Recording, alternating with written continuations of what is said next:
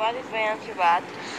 महाराष्ट्र में अलग अलग जगह पर बहुत सारे आंदोलन हुए, जहाँ पर लोगों ने इस बात का निषेध नोंद किया और साथ ही साथ में अलग अलग जगह पर पुलिस कंप्लेंट्स भी हुई और साथ ही साथ ऐसे बहुत सारे मामले देखने को मिले महाराष्ट्र में। I hope